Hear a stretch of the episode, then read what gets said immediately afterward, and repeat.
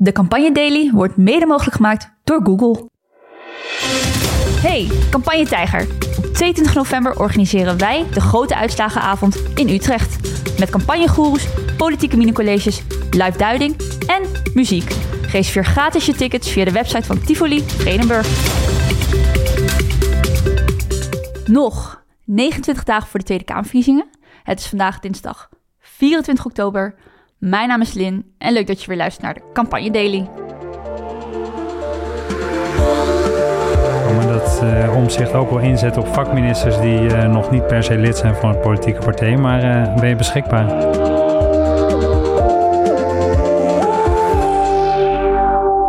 En vandaag zit ik er gelukkig weer niet alleen. Tegenover mij zit Maarten van Heems, een van de partners van BKB. Goedemiddag. Goedemiddag, welkom Maarten weer. Wat is jouw nieuws van vandaag?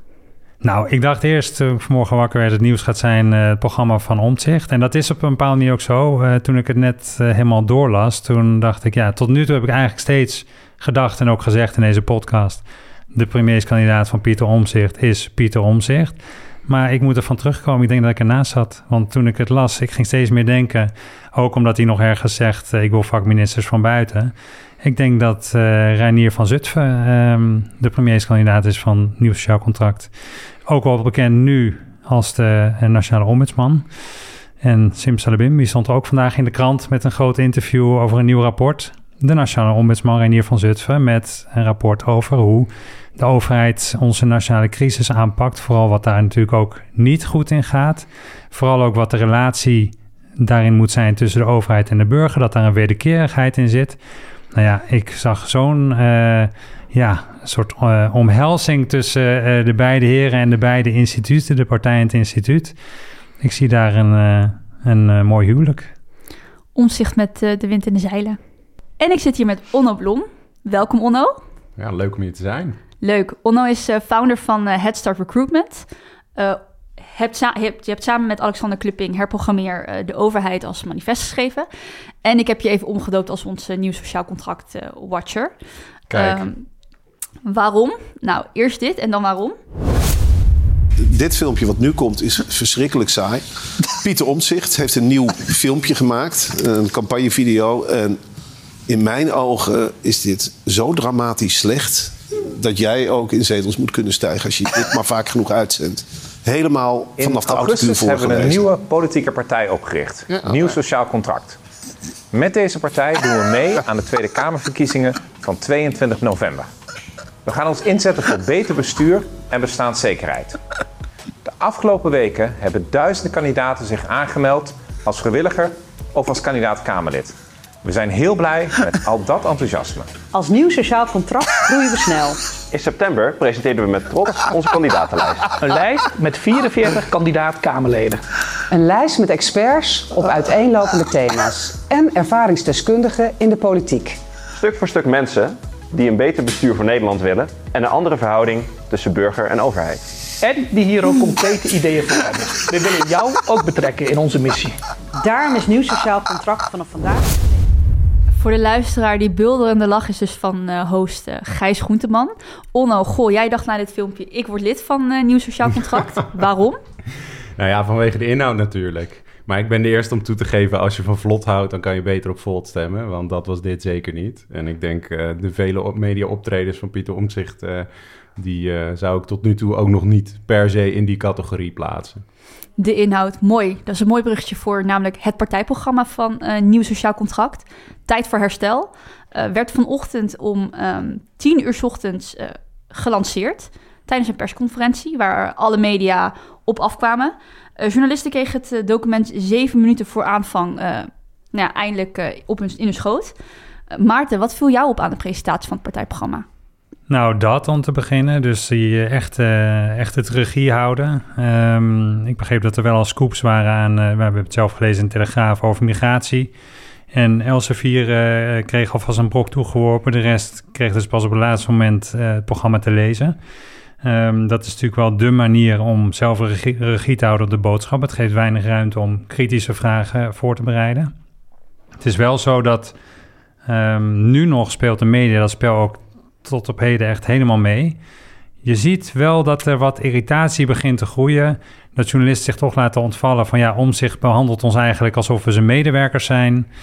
Ehm, ja, ik denk dan doe er dan ook gewoon niet aan mee. Maar ja, ik, ja als je gewoon puur kijkt naar hoe je dit strategisch eh, aanpakt, campagnematig aanpakt, denk ja, weer, een, weer gewoon een team met een griffel voor omzicht. Iedereen, eh, iedereen kwam op af. Onno, jij bent afgestudeerd op het grondslaagdocument van een nieuw sociaal contract. In dat eh, document ontbrak nog een visie op wonen, klimaat en landbouw, onderwijs en zorg. Ik ben benieuwd als NSC-adept, waar hoopt je eigenlijk op? Nou ja, uh, ik, ik, ik, ik weet niet of er heel veel ontbrak. Ik denk dat er in grote lijnen wel een visie was. Uh, ik, ik moet ook zeggen dat ik niet helemaal meeging in het frame wat de afgelopen weken speelde. Dat, uh, dat het een soort van een, een stem op omzicht, een soort blanco stem was. Ik denk dat hij dat die vrij duidelijk was over de richting die hij zou kiezen. En dat was eigenlijk een klassiek christendemocratische richting. Zou je kunnen beschrijven als links-economisch, uh, rechtscultureel. En um, dat heb ik ook teruggezien in het partijprogramma. Dus um, hij wil de arbeidsimmigratie beperken. Of uh, zoals hij ooit zei tijdens een lezing: Ik wil überhaupt een visie hebben op migratie. Want nu is er een soort ad hoc beleid, wat eigenlijk uh, ja, waar, waar de overheid telkens verrast wordt. Uh, en dat uh, om bijvoorbeeld huisvesting te waarborgen. Um, daar zie je, dat vindt hij een belangrijk thema. Dat is ook een belangrijk thema voor rechts, maar zeker ook voor links. Daarvan zegt hij, ja, neemt hij eigenlijk een beetje het frame over van, van rechts. Van ja, jongens, we moeten het wel aantrekkelijk maken om meer te gaan bouwen. Um, dus daar gaat hij eigenlijk weer naar rechts. Maar dan ja, zie je op bestaanszekerheid heeft hij weer een heel links dossier. Wat hij zegt van ja, kijk nou wat de mensen die nu door het net heen vallen. Um, wat gaan we daarvoor betekenen? Um, dus, ik, dus in grote lijnen had ik wel ongeveer zien aankomen hoe het partijprogramma eruit uh, zou zien. Natuurlijk valt er nog steeds op allerlei uh, mits en maren bij te plaatsen. Maar uh, in grote lijnen ben ik ja, heel tevreden.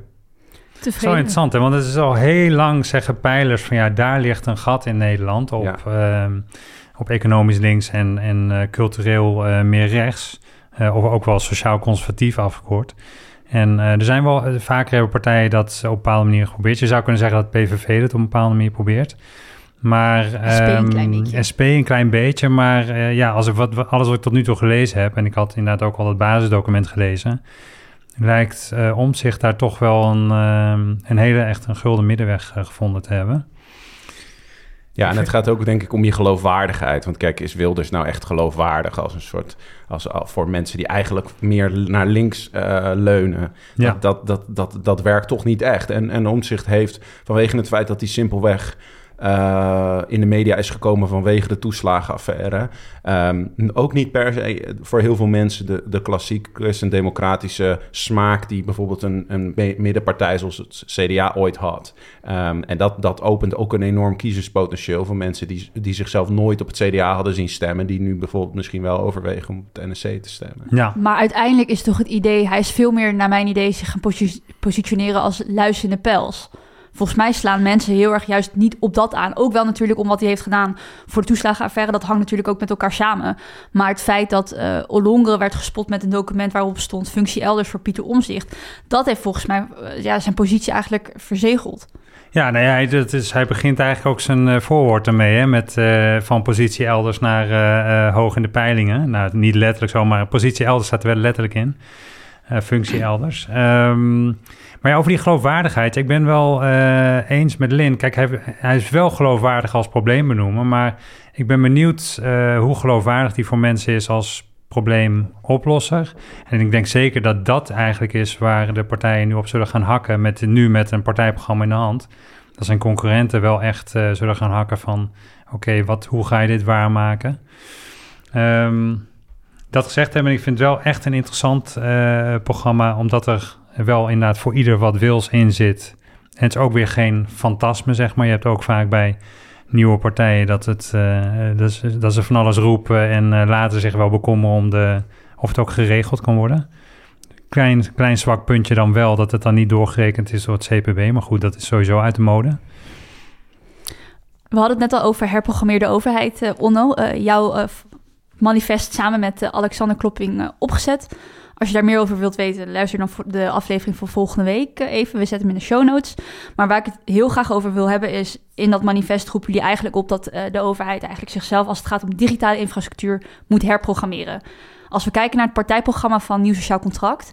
hoe doet de partij het dan op het gebied van digitalisering? Ja, het is nogal wat om lid te worden van een partij en dan direct de aanval in te zetten. Maar goed, eh, als Omtzigt zelf in mijn positie had gezeten, had hij het waarschijnlijk ook gedaan. Dus daarom permitteer ik mezelf deze vrijheid maar even. Heel goed. Uh, um, kijk, uh, uh, een van de kernpunten uit ons manifest was eigenlijk dat er geïnvesteerd moet worden in uh, onderhoud en beheer van IT-systemen bij de overheid. Dus op dit moment is het zo dat zelfs de Belastingdienst intern al aangeeft van jongens, we weten niet zeker of we over drie tot vier jaar de omzetbelasting nog kunnen innen. En nog een aantal andere belastingen. Dat zou betekenen dat we een derde van ons rijksinkomen gaan missen. Nou, dat is eh, de grootste crisis die het land ooit heeft meegemaakt. En daar stevenen we op dit moment op af. Dus dan moet je na gaan denken, oké, hoe investeren we als overheid in IT? Hoe zorgen we ervoor dat dat een kerncompetitie is waar we niet continu pleisters aan het plakken zijn, maar echt op vooruit lopen. En op dit moment, als je naar de partijprogramma's kijkt, en helaas is het NSC daar geen uitzondering op, dan is digitaal en technologie is voornamelijk een, een dossier wat geduid wordt als een potentieel gevaar. Dus dan gaat het over de gevaren van AI en over het reguleren en noem het allemaal maar op. En dat, dat is allemaal heel zinnig en er moet over nagedacht worden. Maar technologie is niet alleen iets slechts. Het is ook iets waar we als overheid goed in moeten worden. Willen we voorkomen dat alles uitbesteed wordt aan de Capgeminis van de wereld. En, uh, en daar mist eigenlijk elke partij op dit moment uh, inhoudelijke kennis over. Hopelijk kunnen wij daarbij helpen. Maar uh, ik had gehoopt dat er misschien in het NSC-document meer over in zou staan. Maar goed, ook in achter bij de achterkamertjes kan er nog een hoop uh, veranderen natuurlijk. Ik las al één lichtpuntje ook in het uh, partijprogramma... dat uh, Omzicht ook wel inzet op vakministers... die nog niet per se lid zijn van een politieke partij. Nou ja, goed, je bent maar dus van buiten. Je bent dan wel lid inmiddels van NSC, maar ben je beschikbaar? Nou, uh, voor een ministerpost wellicht. maar ja? uh, voor de rest ben ik vrij, vrij gehecht aan mijn leven als, uh, als ondernemer en als, als filosoof. Dus ik geef die vrijheid niet heel gauw uit handen, denk ik. Maar voor de postdigitalisering? Ik weet sinds zondagavond dat Omzicht onze podcast luistert. Dus okay. ik hoop dat hij toch meeneemt. Nou, we, we, we, gaan binnenkort ook met mensen van zijn partij spreken. Dus ik denk dat dat wel goed komt. Oké. Okay. Wie weet wat daaruit komt. Wellicht nog een, uh, nog een transfer. Ja. In ieder geval, je zei wel dat je over het algemeen uh, tevreden bent over het partijprogramma. Um, maar dat er wel vooral uh, problemen worden benoemd als het gaat om digitalisering.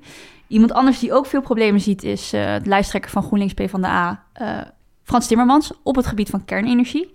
En dat verwoordde die afgelopen zondag zo. We zijn een land, we zijn maar 42.000 uh, vierkante kilometer, 18 miljoen mensen. Gaat u de mensen in Borstelen vertellen dat ze twee kerncentrales voor de deur krijgen? Ja. Je hebt in Nederland gewoon niet de ruimte om dit te doen. Ik heb niets tegen kernenergie. Het is hartstikke goed als dat in andere landen waar de maar ruimte is. Nou, is. Nee, maar, maar wij hebben het in Nederland niet nodig. Het is niet haalbaar en niet betaalbaar. Ferme woorden van uh, Frans Timmermans. Hij heeft niets tegen kernenergie, maar we hebben geen. Uh, het is niet betaalbaar en niet haalbaar. Oké, uh, Maarten, hebben de tegenstanders van GroenLinks PvdA de Achilleshiels van de partij gevonden? Ik denk het wel. Als je een partijleider zover krijgt om te gaan schreeuwen tegen een zaal studenten, dan uh, heb je al wel iets beet. Kijk, Timmermans heeft laatst een erg goed optreden gegeven, vond ik bij op één. Maar daarin vond ik wel iets heel opvallends, dat hij daarin eigenlijk gewoon keihard zei: klimaat is geen thema bij deze verkiezingen. En mind you, op dat moment stond de A12 nog dagelijks vol met XR-demonstraties. Hij heeft duidelijk toen gedacht, hij wil het alleen maar over werk hebben. Hij heeft duidelijk toen gedacht, mijn klimaatflank is veilig. En um, dan vind ik het wel echt knap campagnewerk van de uh, andere partijen... dat ze daarin dan toch een pijnlijk punt vinden... die uh, kernenergie, waar hij in Europa feitelijk voor was... onder zijn bewind in ieder geval, is dat gaan gelden als groene energie... en waar hij nu een, een draai op moet maken in Nederland. Ik denk dat het huwelijk tussen GroenLinks en PvdA op heel veel punten misschien op basis van liefde is. Maar dit is zeker meer uh, deel van meer gedwongen elementen daaruit. En um, ja, het is mooi dat die andere partijen, mooi in campagnetermen, dat die andere partijen dus op eigenlijk het sterke punt van uh, GroenLinks PvdA eigenlijk iets hebben gevonden waar ze in kunnen gaan poeren.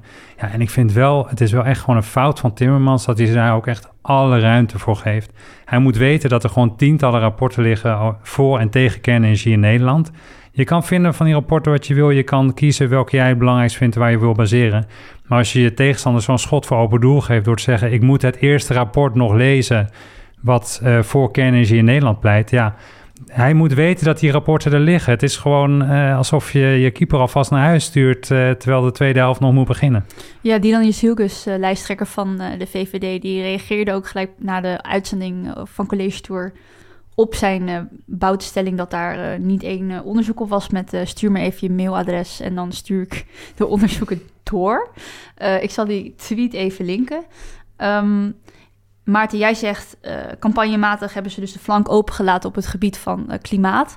Onno, uh, jij zei inhoudelijk ligt het ook wat open. Ja, ik denk dat het, het, kernenergiedebat is net zoals heel veel andere debatten best wel complex. het frame wat op links vaak wordt ge genomen is inmiddels is wind- en zonne-energie per kilowattuur goedkoper dan kernenergie. Dus kernenergie is in feite achterhaald. Uh, dat is ook iets te simplistisch. Uh, uh, de reden om kernenergie te willen is voornamelijk wat doe je op het moment dat er geen zon is en geen wind is. De batterijtechnologie is er op dit moment niet om dan um, terug te kunnen vallen op opgeslagen energie. in zo'n geval zou je terug moeten vallen op, op kolen of op gas. Nou, als je uit doelstelling is om netto nul uitstoot te hebben, dan wil je in zo'n geval misschien waarschijnlijk liever terugvallen naar kernenergie.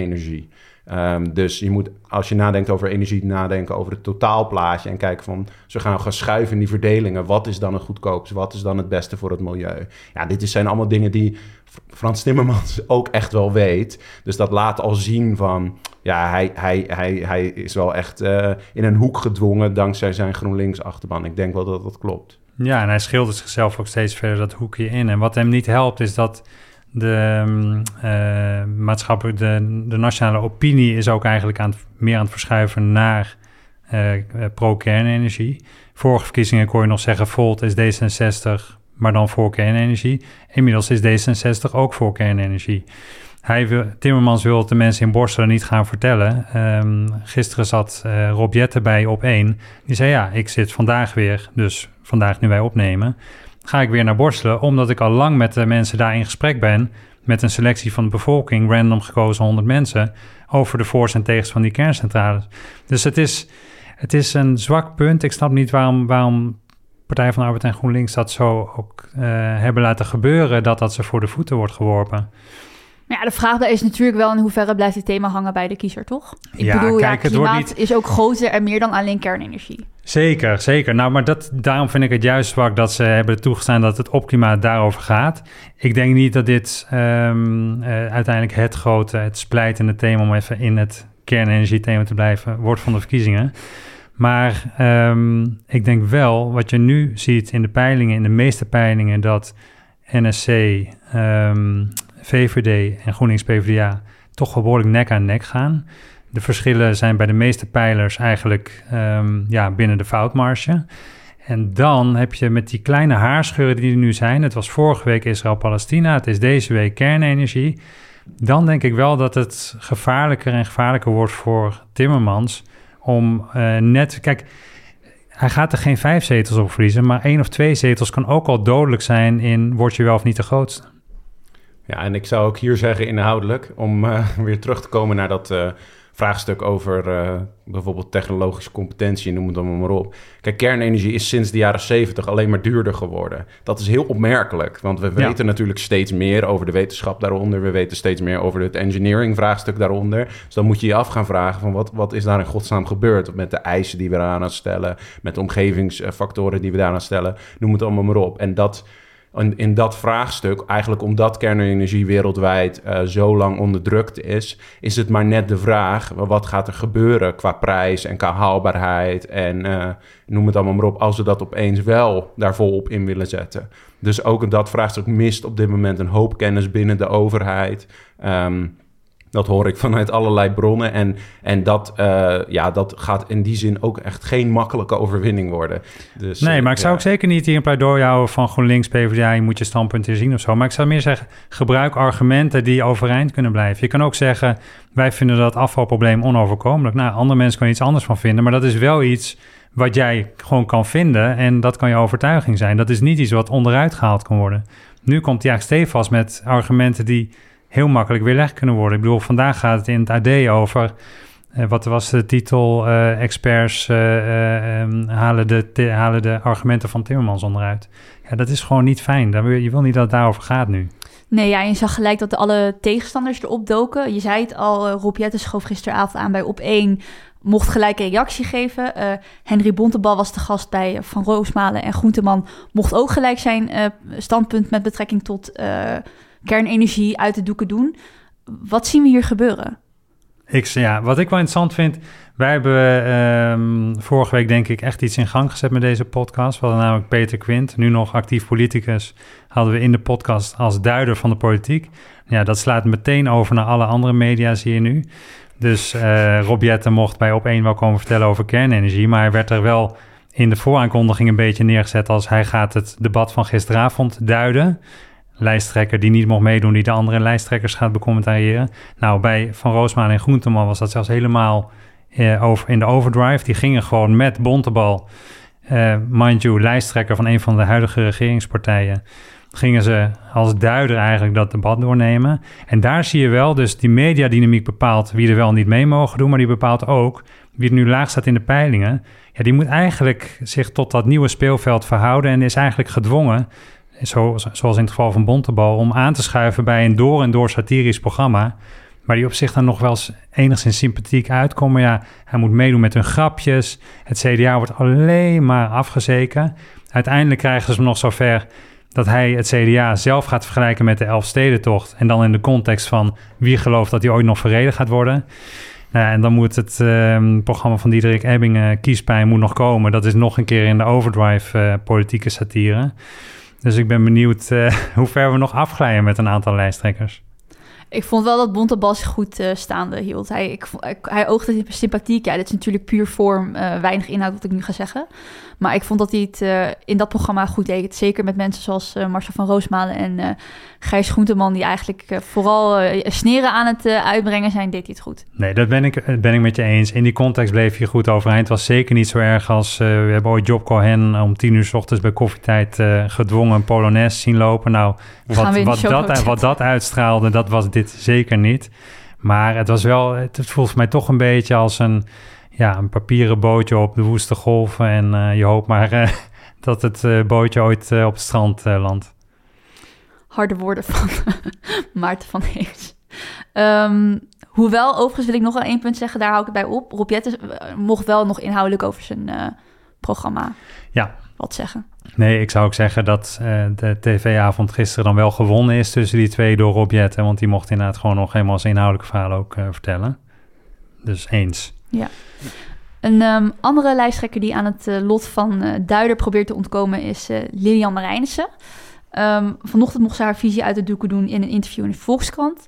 Dat interview gaan we verder hier niet bespreken, maar zullen we wel voor jullie in de show notes, show notes zetten. Um, ik wil mijn gasten voor vandaag weer bedanken. Dankjewel Maarten. En dankjewel Onno voor het aanschuiven. Leuk dat ik er kon zijn. Heel leuk dat je er was. Uh, vergeet ons niet te liken, subscriben en ons vijf sterren te geven. Dank voor het luisteren iedereen en tot morgen weer. Tot morgen.